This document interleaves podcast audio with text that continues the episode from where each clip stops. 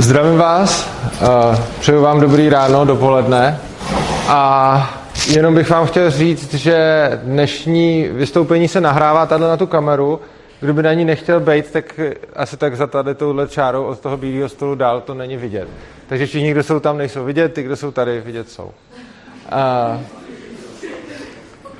pozvali jste si mě na to, abychom tady probrali funkci peněz a k čemu jsou peníze ve společnosti.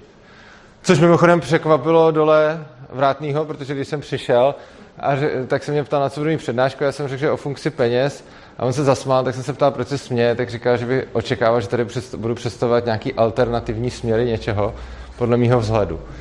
Takže eh, doufám, že pro vás eh, peníze budou dostatečně atraktivním tématem. Chci se zeptat, eh, k čemu si myslíte, že jsou peníze? Placení věcí?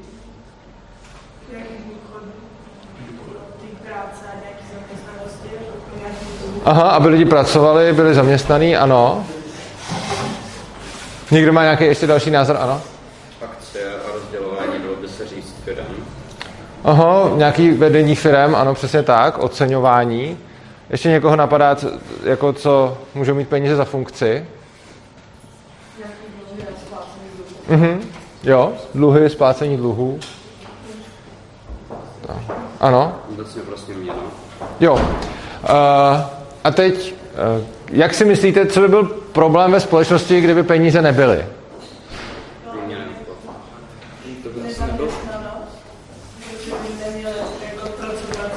Neměli by pro co pracovat, tak oni by mohli pracovat třeba, že by si mohli měnit to zboží, že by někdo něco vyprodukoval a ten to vyměnil. Takže i vlastně před vynálezem peněz lidi uh, pracovali. Co by byl problém společnosti bez peněz?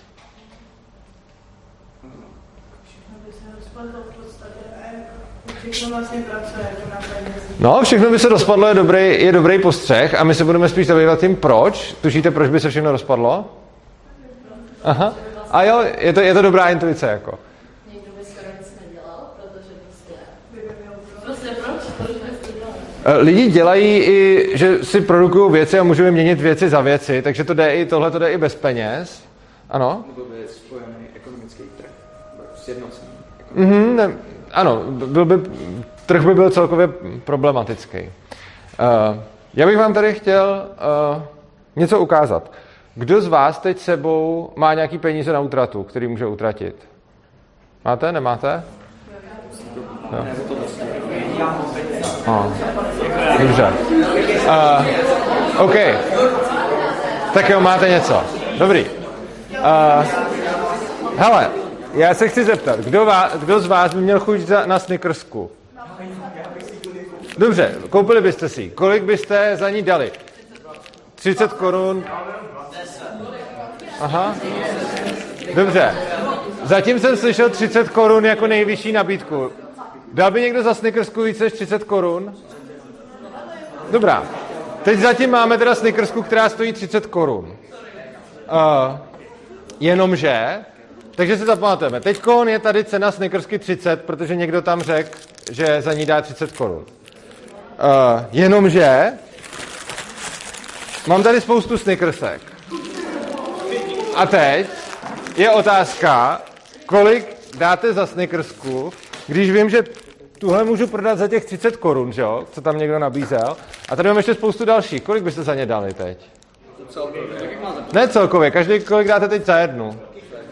Slyšel jsem tam nějaký 20, 10, 20, 18 korun, 10. Dobrý. A, cože? Nedáte za ní víc, než tu první. Uh, chcete něco říct, nebo to máte jenom ruku nahoře? 25, jasně, super. Uh, uděláme to, že lidi, kteří se tady hlásili, ani mi za ní nemusíte nic dávat, ale nějak vám je rozdám. Tádle někdo říkal 25, 30. Tak. Tak jo. Tak.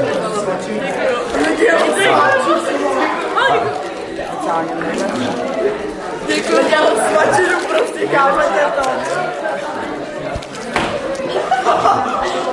Tak. Ja, sorry. Tak jo. Uh, bohužel, ne, bohužel nevys bylo na všechny, ale uh, zjistili jsme, zjistili jsme v tom jednu zajímavou věc. Zjistili jsme, že první snickerská, když tady byla jedna, tak stála 30 korun. Když se zjistilo, že jich je tady 13, tak někdo řekl, nedám víc než za tu první, a když jste potom říkali ty ceny, tak uh, byly nižší. Jo, čili když tady byla jedna snickerska, měla cenu 30 korun. Když tady bylo 13 snickersek, tak z toho, co jsem si jako zapamatoval z toho, co jste říkali, uh, ta cena klesla až někam na 10 prostě. Jo, že bylo tady třeba jako 10 lidí, kteří to chtěli koupit, třeba ani ne 13, a ten desátý už říkal cenu 10 korun tady někde. Uh, a teď, proč, když tu byla jedna snickerská, stála 30 korun, a když tady bylo snickersek 13, tak stála najednou 10 korun. Umíte někdo vysvětlit? Podle mě, když tady byla jedna a chtělo jít tady tolik lidí, tak se hádalo, aby to ten člověk získal, tak právě na tu cenu když tady bylo hodně snickersek, tak se na dostalo prostě lidí. Jo. Proto to. Přesně tak. Tohle je, ta, tohleto je ta odpověď.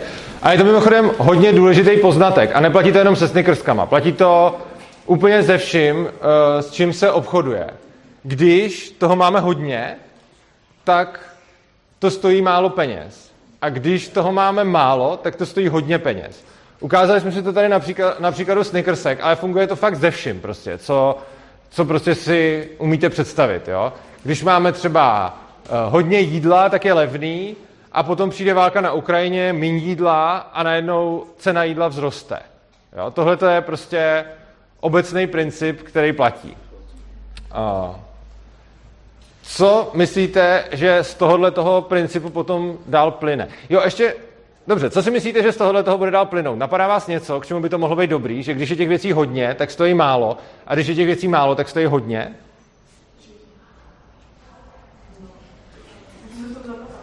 Aha. Když je věcí málo, třeba jedna snickerská, tak má vysokou cenu. Když je věcí hodně, třeba 13 snickersek, tak jejich cena klesne. Napadá vám, k čemu je to dobrý, ano? Ale je- No, dobrý, to je, no, nevím, k čemu je to dobrý, ale, Klidně řekněte, co vás napadlo. a, ale je to jako, protože cena věci se odvozuje od množství. Mhm, to je pravda, od množství taky. Uh, ano? Jako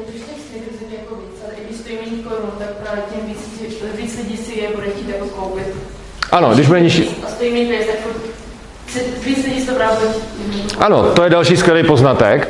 Když, je, když něco stojí míň, tak si to chce koupit víc lidí, logicky. A když to stojí víc, tak si to koupí jeden. Když bych řekl, že je snickerska za 30, tak za to mi tady dal jeden člověk. Takže když bych dal cenu snickersky 30, tak prodám jednu. A když bych dal cenu snickersky 10, tak bych ji tady asi, co jsem tak si všimnul, prodal třeba 10. Jo? Takže uh, tohle je taky zajímavý poznatek. Uh, a teď ono to funguje i naopak. Uh, v závislosti na tom, jak moc je po něčem poptávka, jak moc to chcete, tak moc je vysoká ta cena. Kdyby jste teď byli po obědě a byli jste fakt najezený a měli byste dobrý oběd, tak bych řekl, že nabídky za snickersky budou celkově nižší. A když si představíte, že byste teď dva dny nejedli a teď jste tady, tak byste za ty snickersky dali pravděpodobně ještě víc. To dává smysl, že jo? A mělo by víc lidí zájem. Tak, tyhle ty věci ukazují nějaký naprosto základní uh, ekonomické poznatky, uh, který vám budu teď povídat o tom, k čemu je to ve společnosti dobrý. A zjistíme, že je to fakt hodně dobrý. Uh, takže, co my zatím víme? Víme, že když je něčeho málo, tak to má vysokou cenu, a když je něčeho hodně, tak to má nízkou cenu.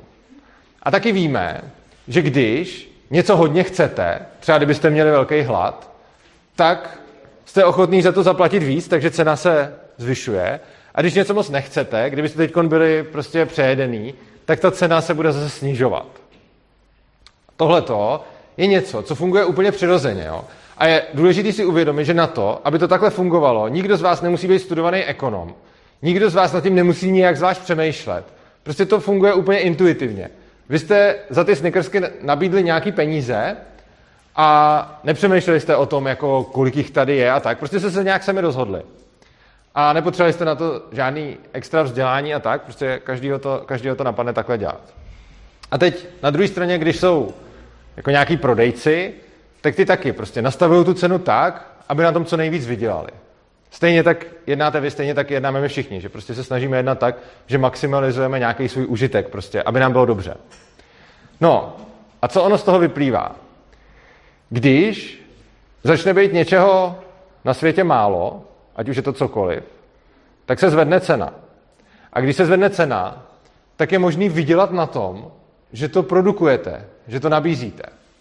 Což v podstatě udělá to, že lidi jsou motivovaní dodávat to zboží, kterýho je málo a vyrábět ho a produkovat ho. No, tohleto je fakt zajímavý mechanismus, který v podstatě ukazuje, že peníze a ceny jsou prostředkem komunikace mezi lidma. Jo? My si to můžeme ukázat na nějakém příkladu.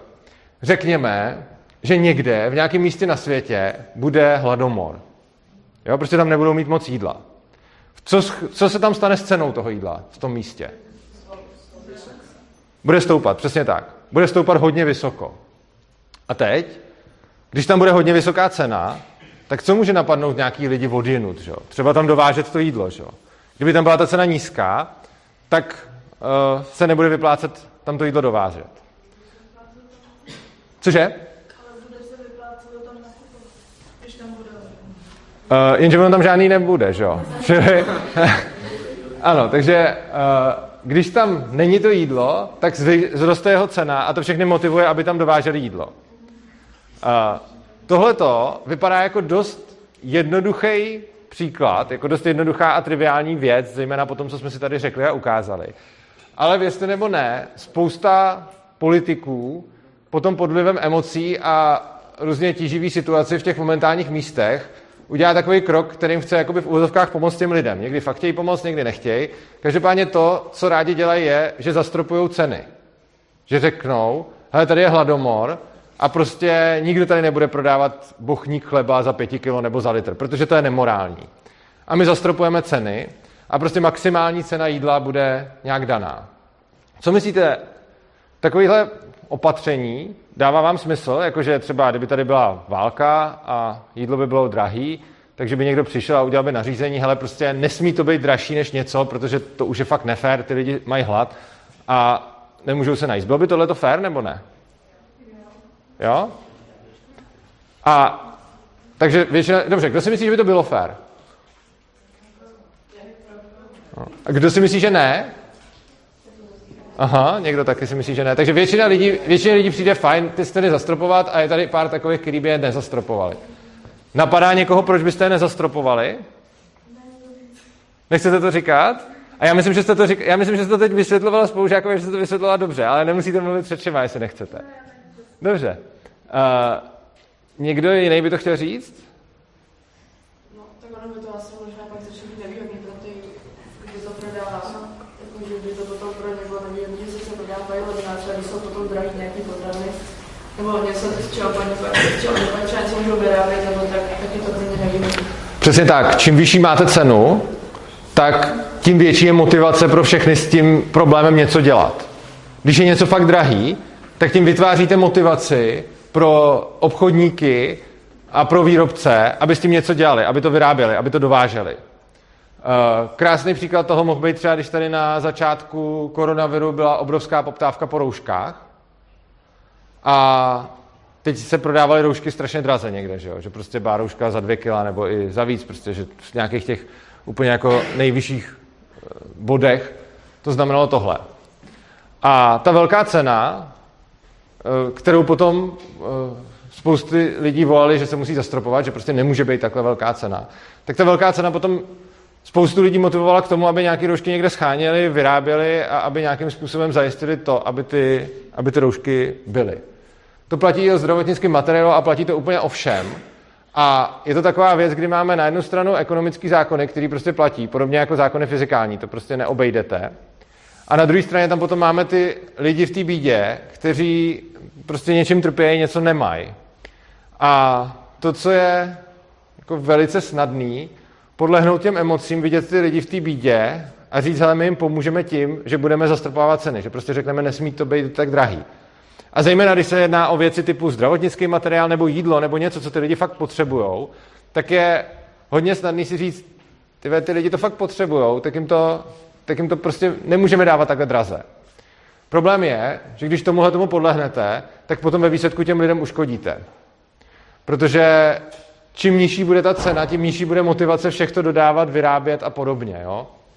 Můžete to mít třeba v momentě, kdy budou eh, roušky stát prostě pěti korunů a někdo bude mít továrnu na roušky a ona se mu třeba tam porouchá nějaký stroj nebo mu to prostě přestane fungovat, tak když bude prodávat roušku za pěti korunu, tak ten člověk jako to bude opravovat nějakým normálním tempem a bude tam prostě mít nějaký normální provoz, prostě, že těm lidem bude platit nějaký normální peníze a když se tam něco hod rozbije, tak hod poklesne, tak hod poklesne ta produkce. Když ta rouška se bude prodávat za dvě kila, tak jemu se najednou vyplatí, aby se tam, aby prostě, když se mu rozbije stroj, aby ho i hned nechal opravit. Vyplatí se mu, aby když prostě, uh, aby tam udělal třeba jako non-stop provoz, aby tam najal i lidi, kteří třeba budou pracovat v noci a tak dále. Že vlastně čím vyšší je ta cena, tím víc to motivuje ty lidi dělat proto, aby to dodávali.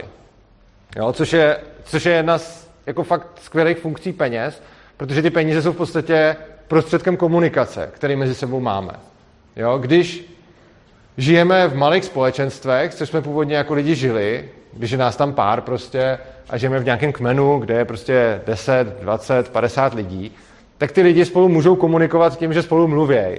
A oni tak nějak vidí, co kdo potřebuje, vidí, čeho je dostatek, čeho je nedostatek a podobně. Čili tam ty peníze nejsou až tak zásadní. Oproti tomu, když žijeme v naší společnosti a v našem světě, která je jako neuvěřitelně komplexní, jo, to znamená, že nikdo neví pořádně o tom, kde co je, eh, kde je něčeho nedostatek, kde je něčeho přebytek a jsou nás tady miliardy a nemůžeme spolu mluvit a neznáme se, protože na to nemáme kapacitu. Každý zná jenom nějakých pár lidí kolem sebe, ale prostě nikdo nemůže znát ty všechny a nikdo nezná problémy těch všech. No a peníze jsou vlastně způsobem, jakým spolu komunikujeme.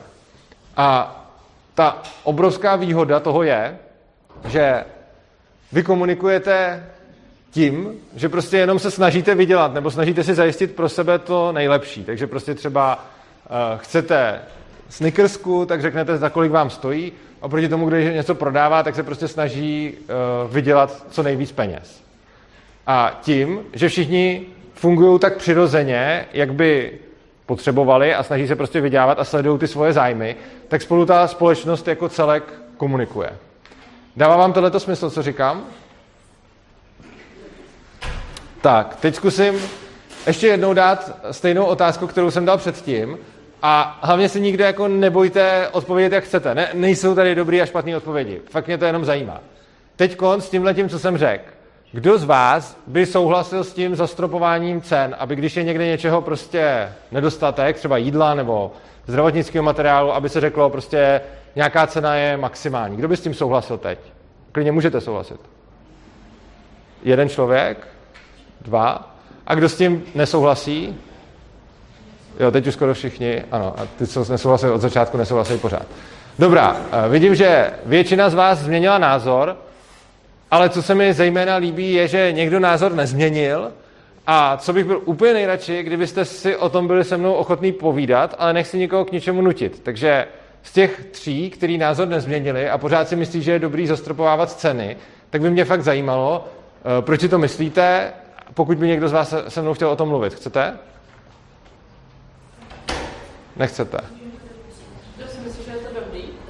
Těch, kdo si myslí, protože původně si většina myslela, že je dobrý zastropovávat ceny a potom, co jsem tady mluvil, tak už si to mysleli jenom tři lidi a, a zbytek změnil názor. A mě by z těch, co názor nezměnili, z těch, co si myslí, že je dobrý zastropovávat ceny, by mě zajímalo, kdyby to někdo chtěl říct, ale nechci nikoho nutit, protože chápu, že asi pro vás není úplně příjemný mluvit takhle přede všema, nebo se mnou, nebo tak, takže pokud nechcete, tak úplně v poho, ale kdyby někdo z těch tří chtěl, tak bych to fakt ocenil. Dobře, tak nikdo nechce. OK. Uh, v tom případě se můžeme posunout ještě dál a řekneme si o ještě jedné super věci, kterou, uh, kterou ty ceny a ten trh, když se nechá bez regulací, způsobuje. Ono to způsobuje nejenom to, že ty lidi vlastně mm, že ty producenti toho a ty obchodníci toho začnou víc dovážet, víc, víc vyrábět, víc produkovat. To je jako jedna věc, kterou to dělá, ale to není jako, to je jedna z těch věcí, ale pak je tam ještě druhá. A to je, že ti lidi, kteří to spotřebovávají, tak s tím začnou šetřit, když je to drahý. Jo? Čili když je něco drahý, tak s tím šetříte. Když je něco levný, tak to spotřebáváte, nebo to ničíte, nebo si toho tolik nevážíte.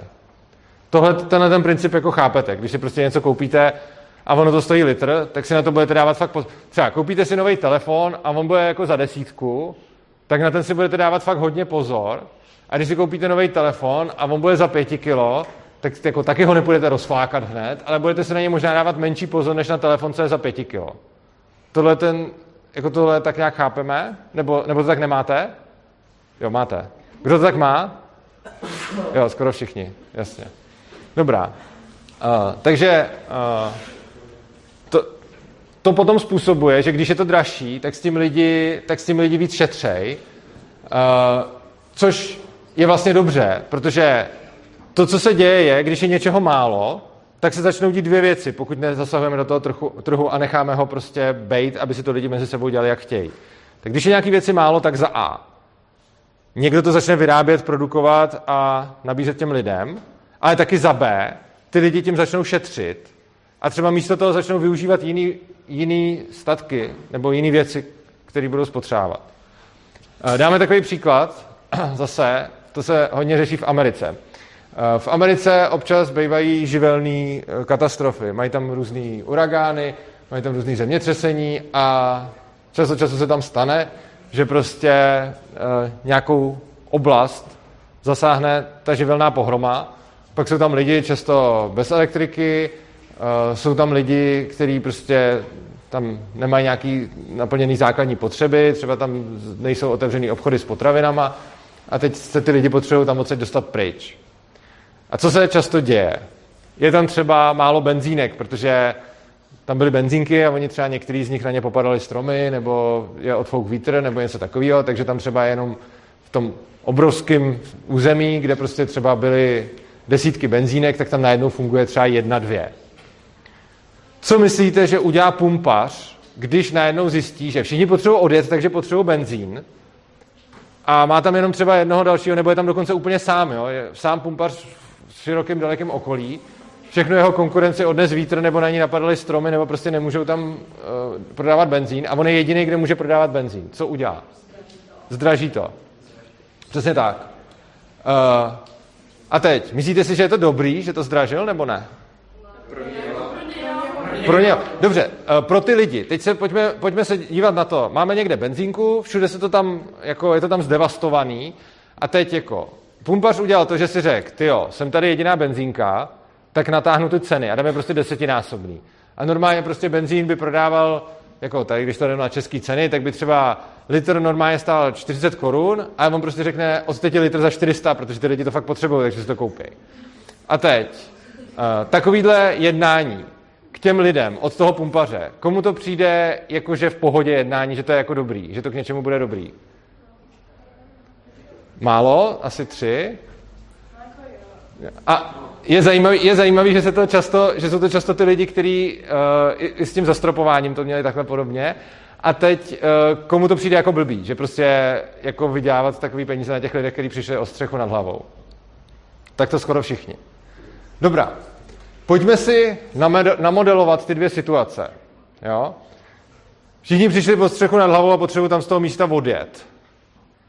Benzín stojí 40 korun. Co udělám, když přijedu na benzínku? Nevím, kde je další. Tak prostě přijedu, ano? E, no, no, jako, co já udělám, když tam přijedu, řekněme, že, mi, že jsem přišel o střechu nad hlavou a není tam nikde pořádně obchod a nic a já potřebuju tam odsaď ujet jako z toho místa, protože to tam naprd, že jo. Dobře, ale tak řekněme, řekněme, že je to naprd ještě v dalších, v další oblasti 100 kilometrů nebo víc, tak to, se mi, tak to jako neujdu.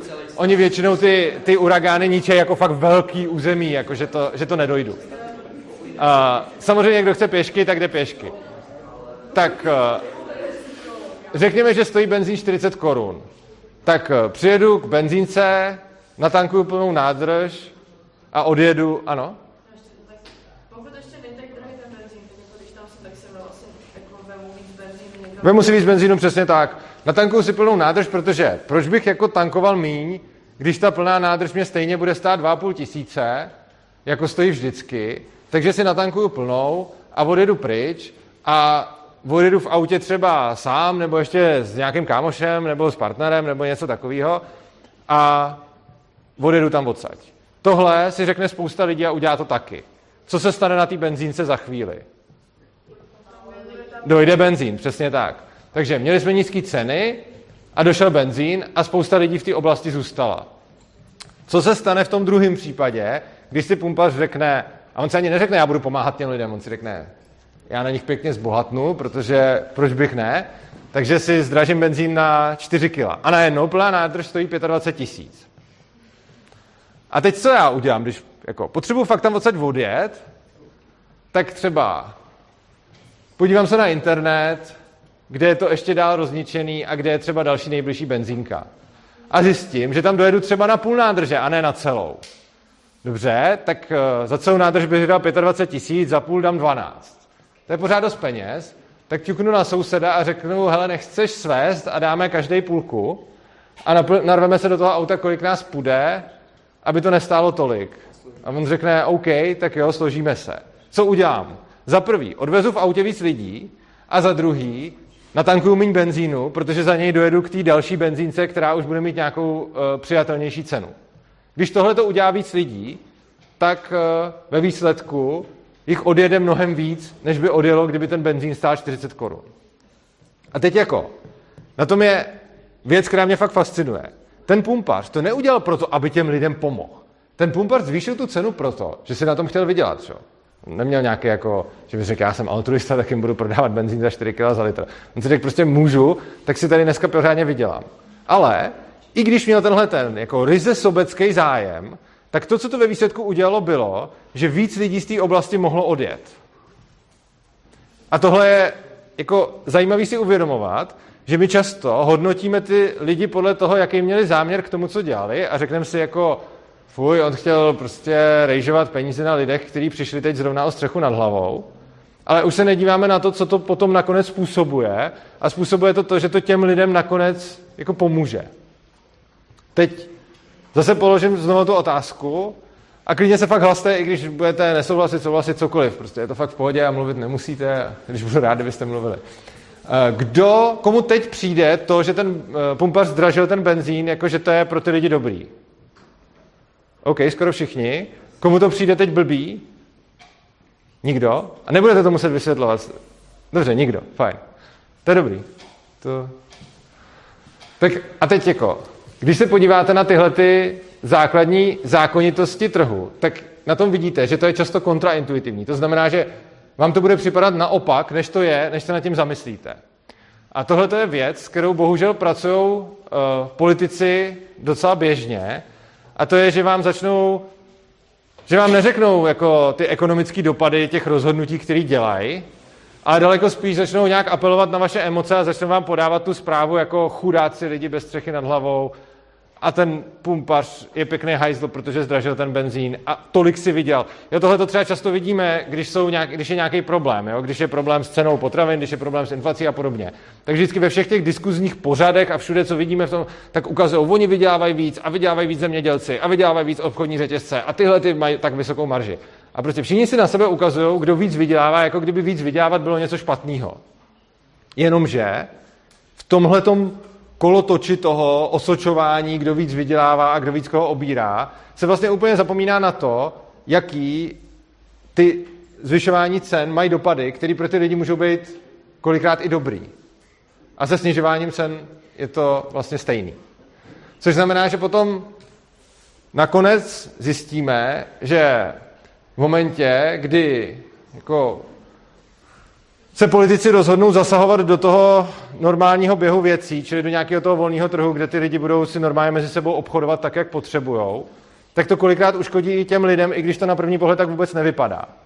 A naopak tam, kde ten politik do toho nebude zasahovat a nechá ty lidi, ať si obchodují za jakou cenu chtějí, ať si prodávají za kolik chtějí snickersky, za kolik chtějí benzín, za kolik chtějí cokoliv, tak nakonec si ty lidi mezi sebou najdou nějaký výsledný stav, který bude i pro ně lepší, protože je to jejich volba, jakým způsobem spolu budou obchodovat.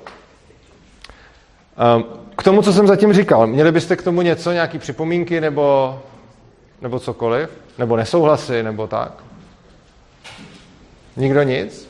Já budu rád, když budete cokoliv říkat a uh, myslím si, že je i dobrý, když se o tom budeme spíš povídat, než když budu povídat jenom já na vás, ale klidně to můžeme udělat i takhle. Dobrá. Uh, tak můžeme možná přejít k o něco zase ještě složitějším věcem, co se týče tý, co se týče tý funkce peněz. Jo, mimochodem, třeba uh, ještě k tomu příkladu s těma benzínkama v té Americe, a tenhle ten příklad je tomu dost podobný, takže ten už si budete jako chápat.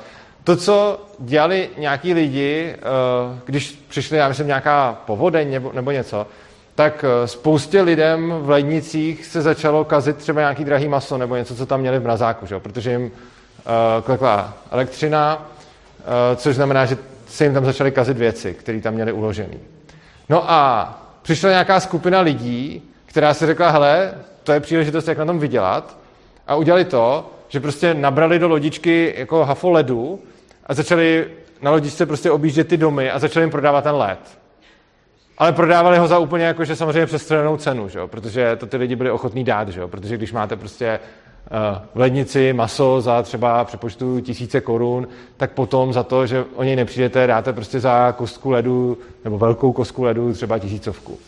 Takže oni si tam někde jako postavili způsob, jak mrazit led a potom na těch lodičkách projížděli těma zatopenýma ulicema a nabízeli těm lidem v těm zatopených domech, že jim dají prostě led.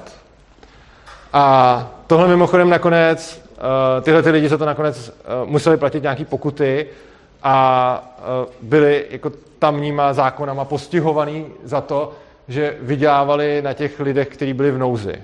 Jo? Ale zase, co ono se stane? Když teda teď řeknu, kdo je v nouzi, tak, jako, tak se na něm nesmí takhle vydělávat, což znamená, že prodat někomu let za nějakou strašně vysokou cenu, protože je zrovna v nouzi, je neetický. Jo, což se dá jako říct, jako, ten člověk je fakt v háji, má vytopený barák, tak ještě po něm chtít jako šíleně moc peněz za let, to je vlastně jako blbý, že jo? To se takhle může zdát. Jenomže co ono se stane? Komu přijde blbý takhle prodat někomu let, když je úplně v háji a teď vy tam přijedete a dáte mu let za jako obrovskou pálku? Komu to přijde blbý? Jednomu, dvou, třem, čtyřem. Dobře, tak teď už docela málo lidem to přijde blbý. Cože? Kdybych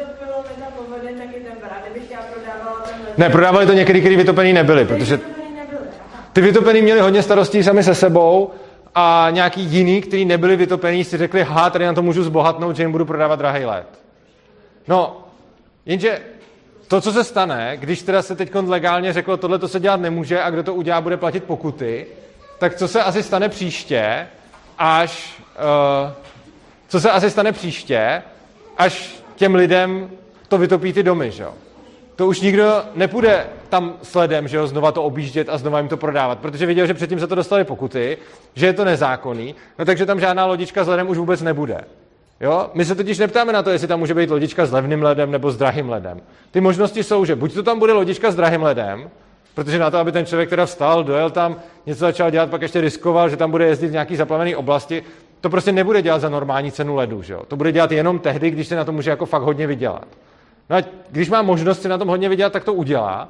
A když nemá možnost si na tom vydělat, no tak to prostě neudělá. No jenže potom, jako co? Ta možnost tam nebude. A když vy jste jako někde ve vytopeném domě a někdo vám nabízí předražený let, no tak ono vám to nijak, nepo, ono vám to nijak neškodí. Ono maximálně na to můžete říct, že ho nechcete a jste v úplně stejné situaci, jaký jste byli předtím. A nebo vám ta nabídka toho ledu nějak pomůže a v takovém případě si ho koupíte. Čili vlastně to, že vám někdo přijde i v jako v hodně špatné situaci něco nabídnout, a i když jako využívá v úzovkách toho, že jste v hodně špatné situaci, tak si pořád je třeba uvědomovat, že kdyby ta nabídka nepřišla, tak jste na tom úplně stejně, jako když řeknete, ne, nechci.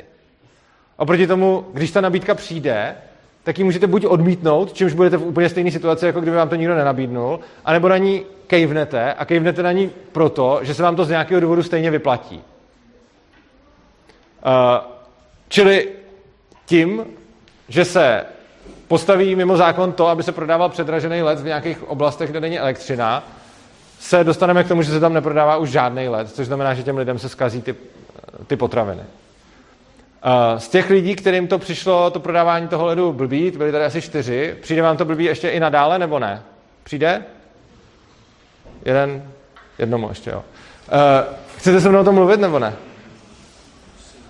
Škoda. Jako můžeme o tom mluvit fakt hezky, jo, ale prostě jako nechci, nechci k tomu nikoho, nikoho, nechci k tomu nikoho nutit, prostě dělejte ano.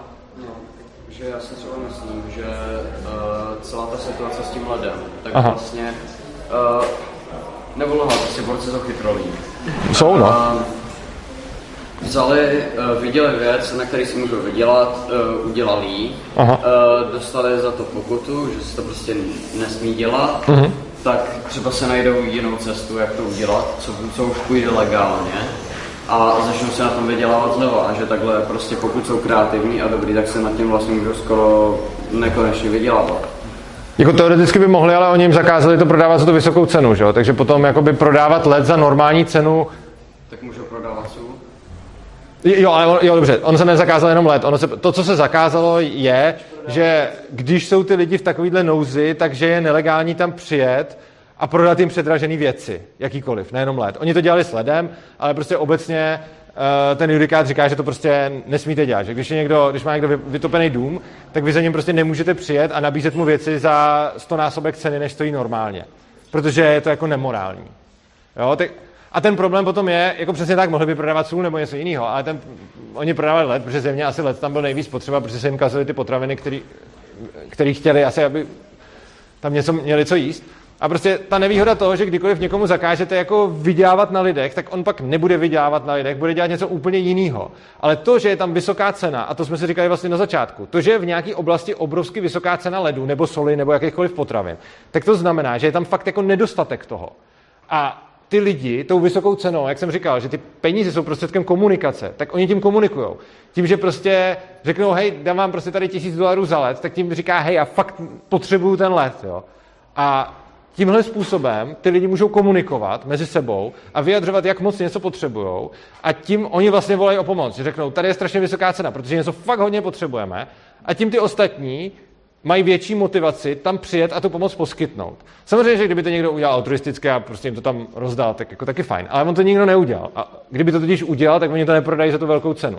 Ale pořád, když jste v háji a potřebujete pomoc, tak pořád minimálně za mě je lepší, když mi někdo nabídne pomoc, která bude fakt drahá, než když mi někdo nenabídne pomoc žádnou. Protože i když mi nabídne tu fakt drahou, tak já ho v nejhorším pošlu do háje a budu na tom stejně, jako kdybych nedostal nabídku vůbec. Ano? Eh, Já jsem jenom chtěl říct, že vlastně i když ten člověk na tom vlastně chce vydělat a nebo nemusí chtít, tak vždycky ta cena bude nějak, s nějakou přirážkou, protože už jenom, i kdyby kupoval prostě balený let někde v obchodním centru, tak jenom ta doprava, eh, tam prostě všechno to uchovávání samotného toho ledu, eh, potom prodej, to tak nemusí být úplně u každého baráku, tak už jenom za to musí si přirazit prostě peníze, aby si mohl dovolit potom palivo že, na tu loď, palivo na auto, kterým to dováží, další lidi, co mu prostě s tím budou pomáhat. Většinou to tak bývá, ale většinou to tak bývá a rozhodně nebudu jako oponovat v tom, že byste neměl pravdu. Většinou ji máte. Ale tenhle způsob uvažování nás vede k něčemu, co je trošku zavádějící a to, že uh, já možná počkám, než, to, než tady bude... Teď je nějaká přestávka nebo tak něco? Nebo co se děje vlastně? Jo, za minutu je přes... takže dáme přestávku a potom budeme pokračovat? Dobře, tak jo. OK, tak uh, můžeme asi pokračovat. Uh, chci se napřed zeptat, napadlo někoho přes přestávku cokoliv, na co by se chtěl zeptat, nebo s čím nesouhlasí, nebo jestli máte jakýkoliv jiný připomínky, případně dotazy, nebo i můžete mít přání, kam se má dál ubírat to, o čem budeme mluvit. Uh, nic? Dobrá. V tom případě ta přestávka to tak hezky rozdělila. Můžeme navázat na další uh, relativně, relativně velký téma. A to je, my jsme si tady řekli, že peníze jsou vlastně prostředkem komunikace mezi lidma. A my žijeme v hodně komplexní a složitý společnosti, který nikdo vlastně nerozumí. A to je jako jediný důvod, proč můžeme žít v takovém blahobytu, v jakém žijeme. Jo? když se podíváme na společnost nějakých lovců mamutů, tak uh, tam vlastně všichni asi věděli, jak vypadá den a práce všech těch ostatních. Jo? Takže uh, tam prostě nějaký, některý z nich byli u toho ohně a udržovali tam tu vesnici a někteří chodili lovit ty mamuty a všichni nějak tak věděli, co každý dělá a nebyla tam ani tak velká dělba práce. Zatímco dneska, jako kdo z nás ví, jak vypadá pracovní náplň těch lidí, který tady běž, který běžně kolem sebe potkáváte. Jo? Jakože některý si umíte představit, některý hůř, ale ta společnost je fakt složitá a e, když si vezmete prostě třeba jako, jak se sem dostal tenhle ten stůl, tak asi domyslíte, já nevím, tu, ten poslední krok, že když se to objednalo z nějaký IKEA, tak to jsem někdo přivez. Ale teď, jak, jak se to dostalo tam, jako kdo to vyrobil, jestli to vyrobil tady nebo za hranicema, eh, jak se to vyrábí, jak se vyrobí ta deska, jak se vyrobí ty nohy, jak se to propojí eh, spolu, proč to tady takhle stojí, proč je to pevný a tak, tak většinu z těch věcí prostě nikdo z nás neví a to jsem prostě vzal jako příklad stůl. Jo? A teď, kdyby to někdo náhodou viděl u stolu, tak tahle u té televize už to nebude vidět vůbec nikdo. A vlastně je zajímavý, že existuje jedna esej, kterou můžu doporučit, jmenuje se Já tuška, je docela krátká a vlastně se v ní ukazuje, že žádný člověk na světě eh, neumí vyrobit tušku. Jo? Normální, obyčejnou tušku, ale z ničeho. Jo? Abyste prostě přišli do přírody a z ničeho vyrobili tušku. To nikdo nedokáže, protože nikdo neví, jak se to dělá. Protože i výroba něčeho tak jednoduchého, jako je tuška obyčejná, vyžaduje jako šílenou spoustu kroků k tomu, aby se prostě udělal to dřevo, aby se do toho dostala ta tuha, aby se prostě vyrobila ta tuha. Jako celý ten výrobní proces je tak složitý, že ho vlastně, že ho vlastně nikdo nezná a že to žádný jeden člověk neumí udělat. Uh, výsledkem toho je, že žijeme v hodně bohaté společnosti, ale zároveň žijeme ve společnosti, který nerozumíme. Jo? Každý zná ten svůj, svůj úsek a když jsme tehdy byli lovci mamutů, tak jsme tak všichni rozuměli tomu, co dělají všichni okolo nich, ale zároveň uh, měli hlad a umírali, když jim bylo 20 a uh, nebylo tam úplně tak jako hezký místo k životu. Oproti, no, pro někoho možná jo, to je subjektivní, ale rozhodně tam byla spousta zimy, bídy, bolesti, hladu a tak dále. Když jsme teď tady, tak jako si žijeme fakt dobře, máme spoustu všeho možného jídla, volného času, tepla, prostě budovy, které jsou pevné a, a tak dále. A máme telefony a, a, jako, a snickersky a spoustu věcí, které uh, můžeme nějakým způsobem užívat a konzumovat. A cenou za to je, že uh, nerozumíme tomu, jak ta společnost funguje, že každý zná prostě nějakou její malou část. No a ty peníze nám v tomhle jako extrémně moc pomáhají. Já když budu dělat nějaký projekt, jo, cokoliv, třeba se rozhodnu, že začnu vyrábět takovýhle stoly, tak uh, dobrý, seženu si jako někoho, kdo umí vyrábět ty stoly, někde nakoupím materiál, nějak se to uh, jako dá dohromady, uh, pak si udělám nějaký web, kde budu prostě prodávat, nabízet a někdo to ode mě bude kupovat. A teď jak zjistím, a teď já spotřebovávám spoustu zdrojů ve společnosti, jo? spotřebovávám zdroje, když budu vyrobovat na stoly, tak budu spotřebovat to dřevo, který je nahoře, to železo, který je dole, tedy nějakou gumu, která je na těch nožičkách, potom budu spotřebovat nějaký jako čas všech těch lidí, kteří to budou vyrábět, potom budu spotřebovávat další zdroje, jako třeba to, že ten stůl někam budu muset dopravit, že, takže to, že to jezdí nějaký ty auta, který to budou vozit, nebo vlaky, nebo já nevím, čím se to bude vozit asi kombinací, kombinací všeho možného. Takže spotřebávám spoustu zdrojů. Jo? A čas těch lidí, můj čas, to všechno jsou vzácné zdroje. No a produkuju stoly. A teď, jak já zjistím, jestli to, co dělám, je pro tu komplikovanou společnost přínosný, když ji ani nerozumím. Já nevím, jak si ta společnost cení toho železa, nevím, jak si cení toho dřeva a ani nevím, jak si cení vlastně toho stolu. Jo?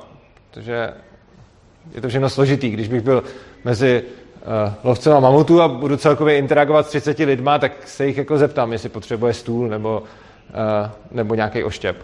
Ale když jsem tady mezi miliardama lidí a to, to, co používám, je jako paleta milionů různých surovin, tak prostě jak zjistím, že to, co spotřebuju, ta společnost si cení méně než to, co té společnosti dávám. Máte nějaký nápad?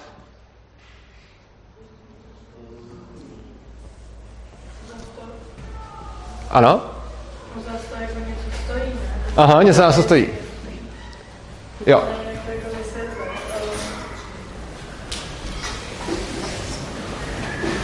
Jako že když...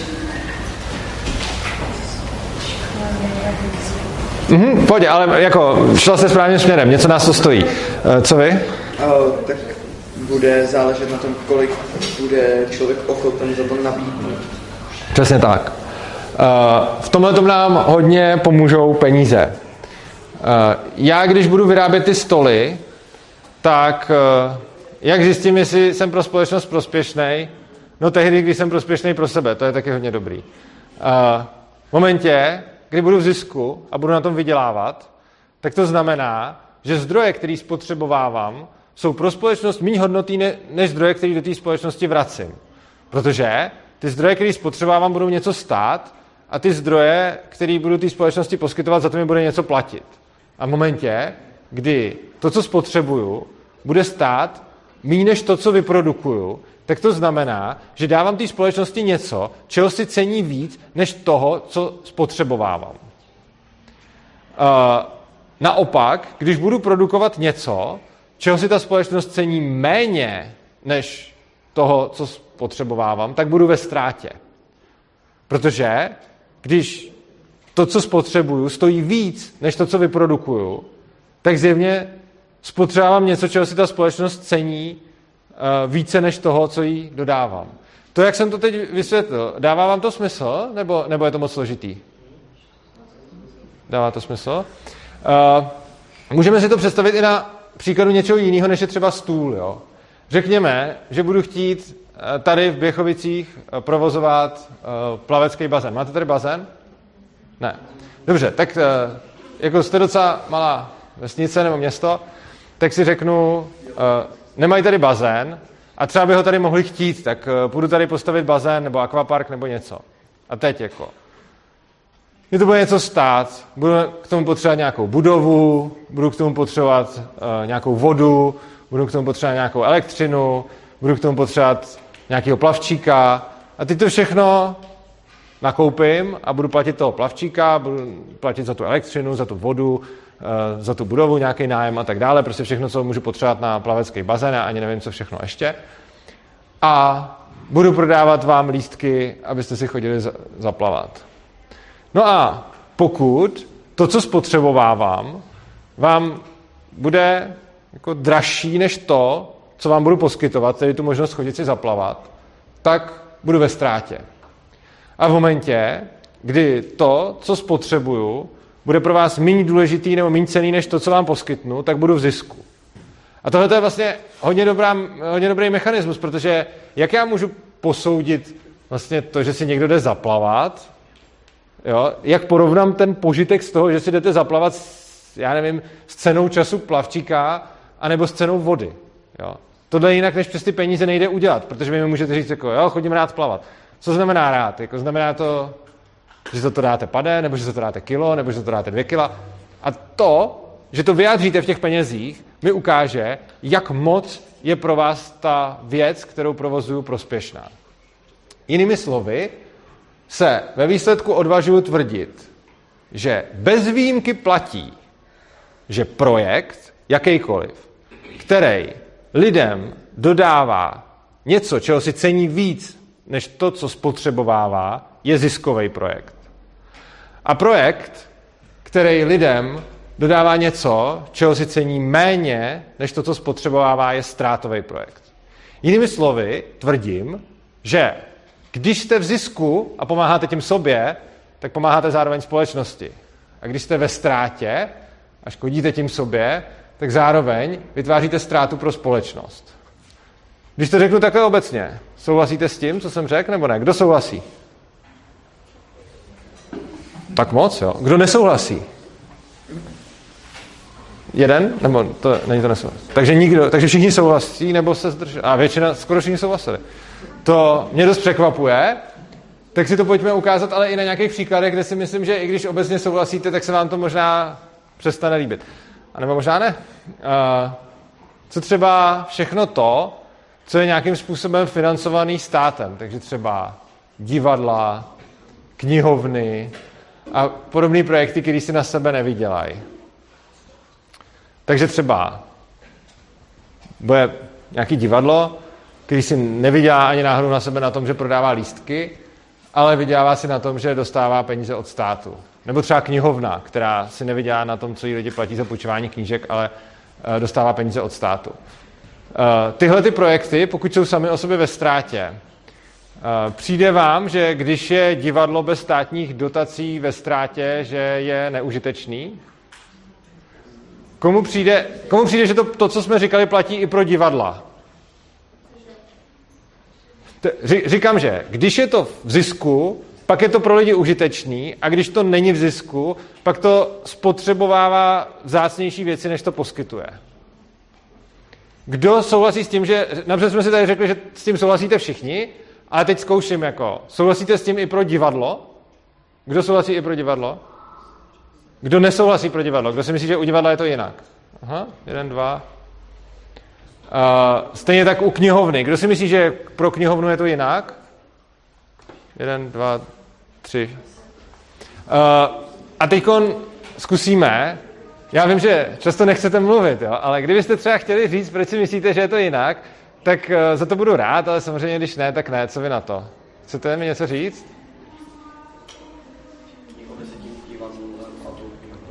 Ne mezi divadlem a knihovnou. Proč eh, si myslíte, že ten princip, o kterém jsem tady mluvil, když je to ziskový, pak to společnosti prospívá, když je to ve ztrátě, pak to společnosti neprospívá, proč myslíte, že ten princip eh, neplatí pro divadla nebo kina, teda divadla nebo knihovny? A tady se hlásilo pár lidí, sice jich je málo, ale hlásilo se pár lidí, co si myslí, že ten princip tam neplatí. A mě by zajímalo, proč si myslíte, že to neplatí. A, takže nechcete, ano?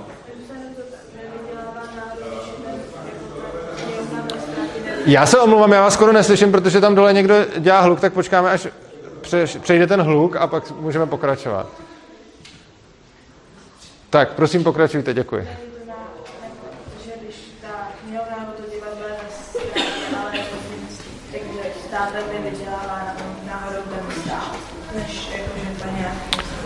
No, ten, ten stát tam má jednu věc, která funguje jinak než všechny ty firmy a to, že ty peníze, které vybírá od těch lidí, mu ty lidi nedávají dobrovolně, ale dávají mu je uh, z donucení. Jo, ten, da, daně, přesně tak.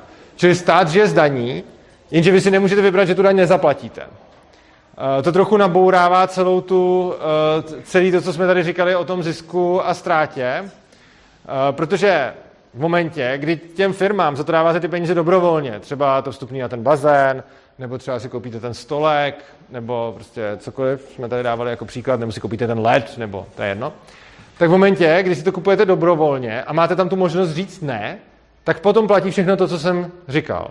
Jenže stát to dělá jinak. Stát vám nenechá tu možnost říct ne dík, stát se vás ty peníze bere. A když mu je nedáte, tak je z vás vymůže násilím.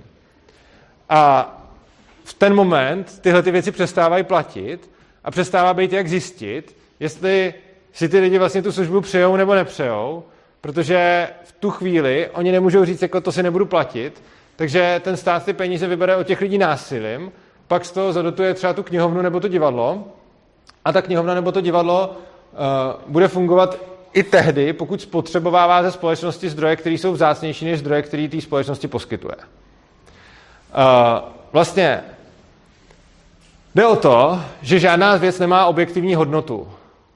My nemůžeme říct, kolik, jak objektivně je dobrý jít si zaplavat, jak objektivně je dobrý vidět divadelní představení, ani jak objektivně dobrý je tenhle stůl. To nevíme. Jediný, jak posuzujeme hodnotu, je, že tomu přiřazujeme tu hodnotu my jako lidi.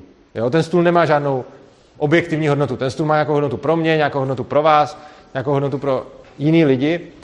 A to stejný platí pro divadelní představení, to stejný platí pro půjčování knížek v knihovně, to stejný platí pro úplně všechno. Prostě každý tomu přisuzuje takovou hodnotu, eh, jakou sám chce a nejde to nějak objektivizovat.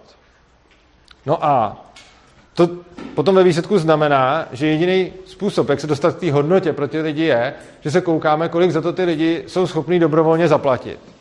A pokud ty lidi jsou schopni dobrovolně zaplatit víc za to, co, co se na to spotřebovalo, než za to, co nám to dalo, potom znamená, že ta věc dělá společnosti medvědí službu. Že tam jako je, ale spotřebává zdroje, které by ty lidi uměli využít na něco, co je pro ně samotný hodnotnější a lepší. Čili ono to není, ta otázka nestojí pouze tak, jestli tam bude, a to, to je taky věc, kterou často dělají politici, že prostě tu otázku postaví tak jako, budeme v úplně stejném světě a buď to tady bude divadlo, anebo tam nebude. Budeme v úplně stejném světě, buď tady bude knihovna, nebo tam nebude. Ale takhle ta otázka nestojí. Protože to divadlo i ta knihovna spotřebovává nějaký zdroje. Ať už jsou to ty budovy, nebo ten čas, nebo tu elektřinu, vodu a tak dále, prostě to, co je na to potřeba. A tyhle ty zdroje se dají využít i jinak. Což znamená, že když nepostavím divadlo, můžu postavit, já nevím, nemocnici, to jsem plácnu, já jako neříkám, že to bude stát stejně, ale prostě můžu postavit něco. A vlastně každá věc, když ji chcete realizovat, tak si musíme uvědomit, že ona stojí nějaký náklady a že ty náklady, když tu věc nerealizuju, můžu utratit někde jinde. Takže pokud by se přestali dotovat všechny divadla, tak co ono by se stalo? Ono by se pravděpodobně stalo, že by nějaký ty divadla přestaly prostě fungovat, čili by se zavřely. A nějaký ty divadla, ty ostatní by zvedly stupný. Což by mohli, po vzoru těch snickersek, že jo. Když je těch snickersek málo, tak můžou stát víc a lidi to zaplatí. Když bude divadel míň, tak lístek může stát víc a ty lidi to zaplatí. A ty divadla, které se zrušejí, zaměstnávali nějaký lidi, využívali nějaké budovy a tak dále, tak pro ty existuje lepší využití. Jak víme, že pro ně existuje lepší využití? Víme to podle toho, že lidi za, ty, za ten čas těch lidí a ty budovy a to všechno dokázali zaplatit víc peněz, než kolik by dali za lístky do těch divadel. Takže když by se přestali dotovat divadla, tak by pravděpodobně část divadel zanikla. Ale to neznamená, že nepotřebujeme divadla nebo že kultura je k ničemu. Oni by nějaký ty divadla přežili, protože, nějaký ty, protože ty lidi by tam chtěli chodit. Jenom to znamená, že momentálně máme nastavenou společnost tak, že je tady možná zbytečně moc divadel a místo těch divadel by se daly dělat jiný projekty. Stejně tak to může platit pro ty knihovny a může to vlastně platit pro všechny ty, o kterých se tvrdí, ten projekt by si bez státu na sebe nevydělal. Když by si na sebe nevydělal, tak by si na sebe nevydělal proto, že lidi mají lepší využití pro ty zdroje, které ten projekt spotřebovává. Kdyby neměli, tak se na sebe vydělá. Dává tohle smysl, co říkám? Uh, a teď se chci zeptat, uh, teď vidím, že kejvali i ty lidi, kteří, uh, kteří předtím s tím nesouhlasili. Znamená to, že jste změnili názor, nebo... Jo? Dobře. Jako nemusíte, jo? mě to jedno, klidně jako, jestli ne, tak řekněte, nezměnili prostě, nesouhlasím, je to fakt v pohodě. Ale tak jsem rád, že jestli změnili. No. A, každopádně tohle je hodně důležitý a je fakt důležitý se nad tím zamýšlet a dívat se na to, že vlastně o čemkoliv řekne stát, město, kraj nebo někdo, kdo má ty peníze od lidí nedobrovolně, že je potřeba něco platit, jinak by si to na sebe nevydělalo, tak za, tí, za tímhle tím sdělením je, chceme to platit, protože to plejtvá zdroje má a když k tomu nebudeme platit, tak to začne být ve ztrátě. Protože ve ztrátě jsou ty věci, které plejtvají zdrojema. A když udělám tu dotaci, tak to znamená, tak jim vlastně říkám, hej, plejtvejte zdrojema, já vám za to budu ještě platit, já vám ty zdroje dodám. Jo? Takže vlastně, když něco prosperuje z peněz, který lidi zaplatili dobrovolně, a to nemuselo být, tam je jedno, jestli je to nutně přes stát nebo nějak jinak. Tam jde hlavně o tu dobrovolnost. Prostě bohužel stát teda ty peníze vybírá jako nedobrovolně a ostatní jako subjekty dobrovolně, ale jde o tu dobrovolnost, kdy vlastně i třeba pokud mám charitu, tak na charitě by se mohlo zdát, že to se jako přece nevyplatí provozovat. A ono se to může vyplatit, protože za předpokladu, že třeba vidíme, že trpí lidi na Ukrajině, tak jim tam dobrovolně posíláme peníze a věci a tak dále. Spousta lidí to chce dělat. A tím, že to chce dělat, není ani nutně potom potřeba, když on to ten stát dělal taky. A I kdyby to ten stát nedělal, tak to ty lidi budou dělat i sami o sobě. A budou to dělat přesně do takové míry, do které je to pro ně OK. A tohle to platí pro úplně všechno. A oproti tomu, když se ty peníze vybírají nedobrovolně, čili že je musíte zaplatit, což je to zdanění, že? vy si nemůžete říct, já ty daně platit nebudu, já, já si budu místo toho něco kupovat. Tak v momentě, kdy se ty peníze vybírají nedobrovolně, tak přestávají fungovat tyhle ty všechny mechanismy, o kterých jsme tady mluvili a najednou už není jak zjistit, jestli se to divadlo vyplatí nebo nevyplatí provozovat. Protože to je takový jako to, to je na tom to blbý, že vlastně teď jsou ty divadla víceméně všechny, nebo jako ne úplně, ale většina těch divadel je prostě subvencovaná z veřejných rozpočtů. A já ale nemůžu vědět, který z těch divadel je to nadbytečný. To bych zjistil tak, že je přestanu podporovat z veřejných rozpočtů, oni budou muset zvednout ceny stupenek a potom tam, kam lidi budou chodit, tak ty se, jako ty si na sebe vydělají a tam, kam nevydělají, tak ty byly zřejmě ty nadbytečný. Ale když ten stát tam posílá ty peníze, tak já vlastně ani nevím, který a jak moc jsou ty divadla, jako je, je jich tady víc. Jo, to stejně platí pro ty knihovny, to platí pro vlastně úplně všechny projekty, které se financují z, peněz státu, Evropské unie a tak dále. A jak to můžu zjistit? No nechám lidem tu dobrovolnost uh, v tom placení. Což to udělám takovou malou odbočku k tomu. Ještě teda, chce k tomu někdo něco říct, dodat, můžete mít nějakou připomínku, nesouhlas, otázku, případně se zeptat na cokoliv k tomu? I učitelé můžou. Dobře. Uh, dobrá. Takže já teda udělám ještě takovou malinkou odbočku a ta se týká jako etické stránky té věci. Jo. My jsme tady vlastně mluvili uh, skoro celou dobu o nějaký ekonomii a o tom, co se vyplatí a nevyplatí. A mně přijde fakt dobrý, že um, to, co se vyplatí a nevyplatí, ta efektivita jde ruku v ruce s etikou. Že to, co chci ještě říct, je, že to, co se vyplatí, je ještě navíc, krom toho, že, to, jako, že to dobrý, tak je to ještě navíc etický. A to, co se nevyplatí, tak uh, etický není. Uh, jak to? No, představte si, kdyby kdokoliv jiný než stát vám poskytnul nějakou službu a chtěl by po vás, abyste mu ji zaplatili. Jo? Třeba bych řekl, hele, já jsem vám tady přednášel a vy, bez ohledu na to, jestli vás to bavilo nebo nebavilo, tak mi každý musíte dát tisícovku. A kdo ji nedáte, tak tu ji vezmu. Jo? Nebo třeba, kdybych, já nevím, k vám přišel a něco vám dal a třeba bych vám dal ty snickersky a řekl bych, dobře, a teď za ně musíte dát kilo. Tak to není fér, protože jsme se na tom také nedomluvili a protože by to z mé strany bylo nějaký násilný donucení vás k něčemu, co nechcete. A nebyla by to vaše dobrovolnost, já bych vás k něčemu, já bych vás k něčemu nutil. A teď se podívejme ale na to, že ten stát tohle to běžně dělá. Že? Ten stát vlastně nefunguje na ničem jiným, než na tom, že ty lidi nutí. Protože co se stane, když nezaplatíte daně? Že? Musíte platit daně skoro ze všeho, co děláte. Většinu toho, co vy děláte, platíte státu. Vy ještě ne, ale až budete vydělávat, eh, tak to tak bude. Myslím, že vy máte dokonce od státu ještě navíc zakázáno pracovat, takže uh, pro vás, kdybyste chtěli, já bych řekl, že 15 vám ještě nebylo, nebo bylo? No. Jo, takže uh, vzhledem k tomu, že vám ještě nebylo 15, nebo většině aspoň, tak uh, je nelegální, abyste šli někam pracovat. A pokud si budete chtít prostě něco přivydělat a někdo vás zaměstná, tak uh, ten člověk má problém protože by to byla dětská práce.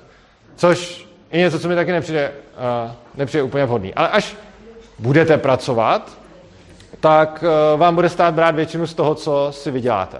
Jo? Že vlastně na všech daních, který zaplatíte, dáte víc státu, než kolik vám zůstane. A to znamená, že tyhle ty všechny peníze, ta většina těch peněz, které vyděláte, bude využitá nějakým způsobem, na kterým nebudete mít v podstatě žádnou kontrolu. A někdo to za vás rozhodne.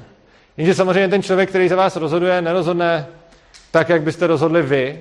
Jo? On prostě rozhodne nějak podle sebe, což znamená, že vy potom uh, nejste pány toho, co se s tím děje. Ale hlavně, a to, to bych se vrátil k tomu přirovnání, prostě když by k vám někdo přišel a nutil vás platit mu za něco, co jste si u něj neobjednali, nebo jste ani nevyužili, nebo prostě, co vám prostě dal, a teď najednou říká, a bude to stát tolik, tak si všichni řekneme, to je blbý, to je jako nějaký zloděj, nebo nějaký násilník, nebo lupič, prostě to je někdo, kdo je nějaká mafie, nebo, nebo tak. Ale když tohle to stejný dělá stát, tak to přijde většině lidí, že to je v pohodě. A mně to třeba v pohodě nepřipadá a nevidím rozdíl mezi tím, když to udělá stát a mezi tím, když to, uh, když to udělá jako soukromá, soukromá osoba. Čili to, máte k tomuhle tomu někdo něco, nebo třeba nějaký nesouhlas s tím? Ano? Já teda souhlasím, Aha. ale vlastně vždycky eh, zatím stojí nějaká osoba. Někde jich je víc, někde jich je méně. A někde je to jednotlivec. ale právě za státem stojí spoustu lidí, ale ty lidi, co stojí za tím státem, de, uh, rozhodují o tom, kolik uh, a v jakém množství, jak často budou vybírat. Pravda. Tohle je dobrá připomínka. Stát se nepohybuje ve vzduchoprázdnu, za tím státem stojí nějaký konkrétní lidi.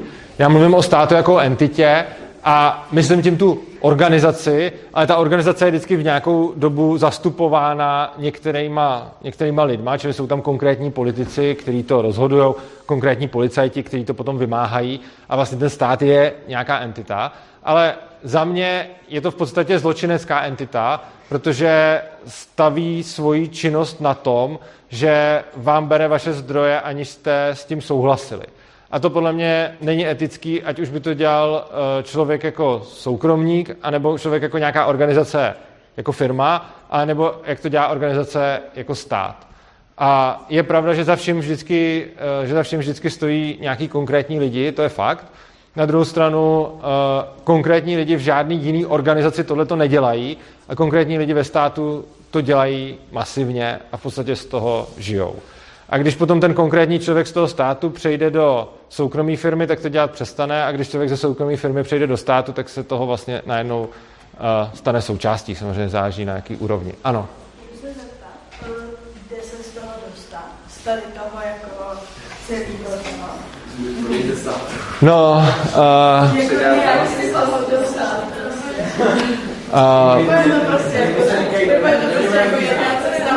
to ven. Uh, takhle. Uh, tohle, je, tohle, je skvělý, tohle je dotaz a nevím, jak se z toho dostat jako teď hned takhle a kdybych to věděl, tak jsem se z toho už dostal, protože mi to nevyhovuje. Uh, to, jak se já z toho snažím dostat, a je to jediná cesta, kterou vidím, je tohle, co tady dělám. Mluvit o tom s váma. Protože uh, vy budete za deset let si vybírat, co chcete dělat, co budete v životě dělat, jakou cestou půjdete. A buď budete věřit tomu, že je správný zastropovávat ceny a budete nějak ovlivňovat společnost. Nevím, každý, každý nějak, někdo třeba z vás i půjde do politiky, někdo třeba ne, někdo bude pracovat někde jinde. Ale buď budete věřit tomu, že zastropovávat ceny je dobrý a že je dobrý zavírat, zavírat lidi, kteří nabízejí drahý let a že je prostě dobrý regulovat ceny a dotovat divadla, anebo si budete říkat, hm, tak třeba když někdo zreguluje ty ceny, tak tam pak bude mít těch potravin. Nebo si budete říkat, tyjo, možná nepotřebujeme tolik divadel, kolik jich tady teď je, když si je ty lidi nezaplatí. A tohle, co tady dělám, je můj způsob, jak z toho ven. Nevěřím tomu, že se z toho dostanu úplně ven během mýho života. Nevěřím tomu, že se to jako teď mohlo nějak úplně změnit a asi, asi ani nemyslím, že by bylo žádoucí dělat nějakou velkou změnu, protože když se podíváte do historie, tak vidíte, že všichni revolucionáři, kteří sáhli k nějakému násilí, eh, tak eh, to dopadlo potom hodně špatně. Takže eh, jako sám nechci jít takovou cestou a ani nikomu nedoporučuji jít takovou cestou. To, v co věřím, je mírumilovný dialog a věřím v to, že o tom můžeme mluvit a že můžeme postupně měnit názory. A můj způsob, jak se z toho snažit dostat, je tohle. A já věřím tomu, že je to asi jediný způsob, který by mohl fungovat, když něčemu člověk věří, protože jsem dost velkým odpůrcem násilných řešení, nejenom proto, že se mi protiví, ale taky proto, že si myslím, že nejsou funkční potom ve výsledku. A když se podíváme na to, jak to tady vypadalo před, jenom před pár stovkama let, tak co třeba bylo tehdy běžný, bylo otrokářství.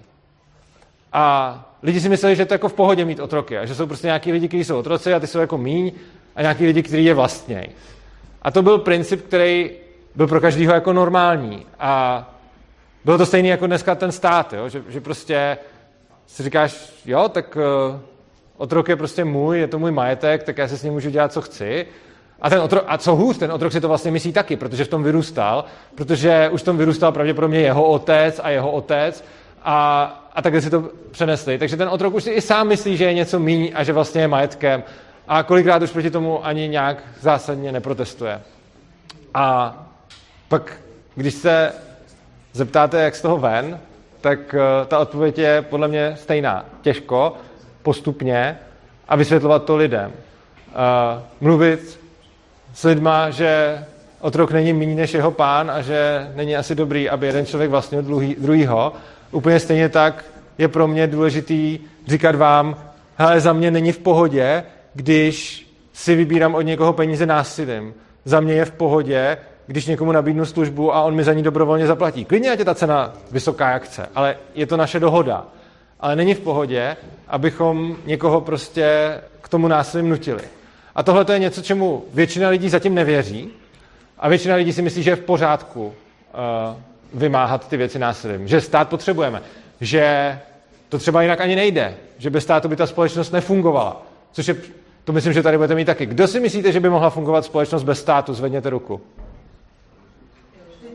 Hezky. Půlka, to jsem nečekal. Uh, no, každopádně jako, to je tady docela výjimka, nebo možná to, nevím, jak byste to řekli na začátku, uh, na začátku téhle přednášky. Každopádně většina lidí tomu nevěří. A já o tom mluvím už, já, jako, tohle, to, co dělám, dělám už, já nevím, asi 15 let a mluvím o tom s lidma neustále a lidi jsou většinou hodně pobouřený vůbec tou myšlenkou, že by někdo chtěl společnost bez státu protože jim přijde, že ten stát potřebují, že je pro ně důležitý.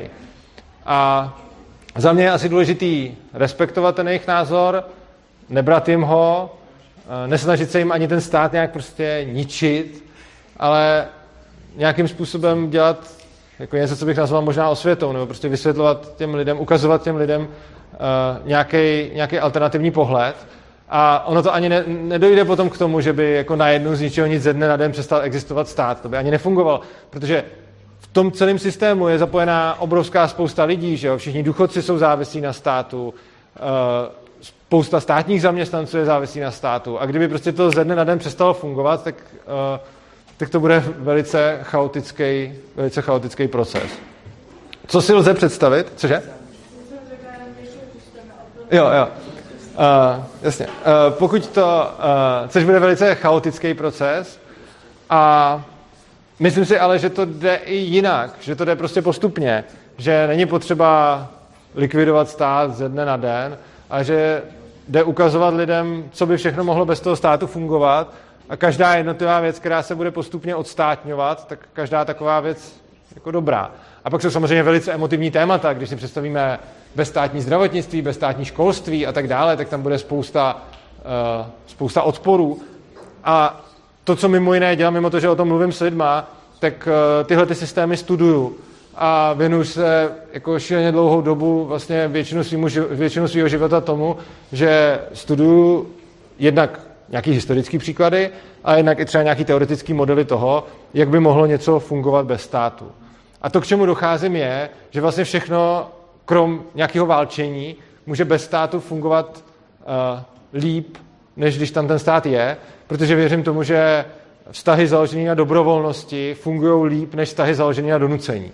A vlastně kdykoliv děláme klasický obchodní vztahy na volném trhu, tak jsou to vztahy založené na dobrovolnosti, protože někdo to dobrovolně nabízí a někdo to dobrovolně přijme nebo nepřijme. Ale v momentě, kdy jako přijdeme do té jako státní sféry, tak tam ty jsou uh, založený bohužel na násilí. Tak, máme posledních 7-8 minut. Uh, chcete se někdo na něco zeptat ještě?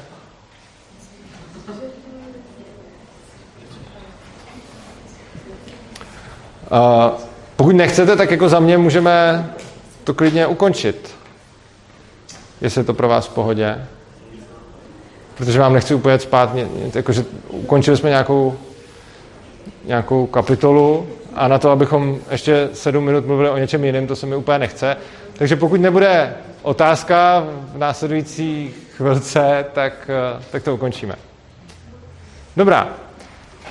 V tom případě vám moc děkuji za pozornost. Doufám, že vám to něco dalo a že jste si to užili.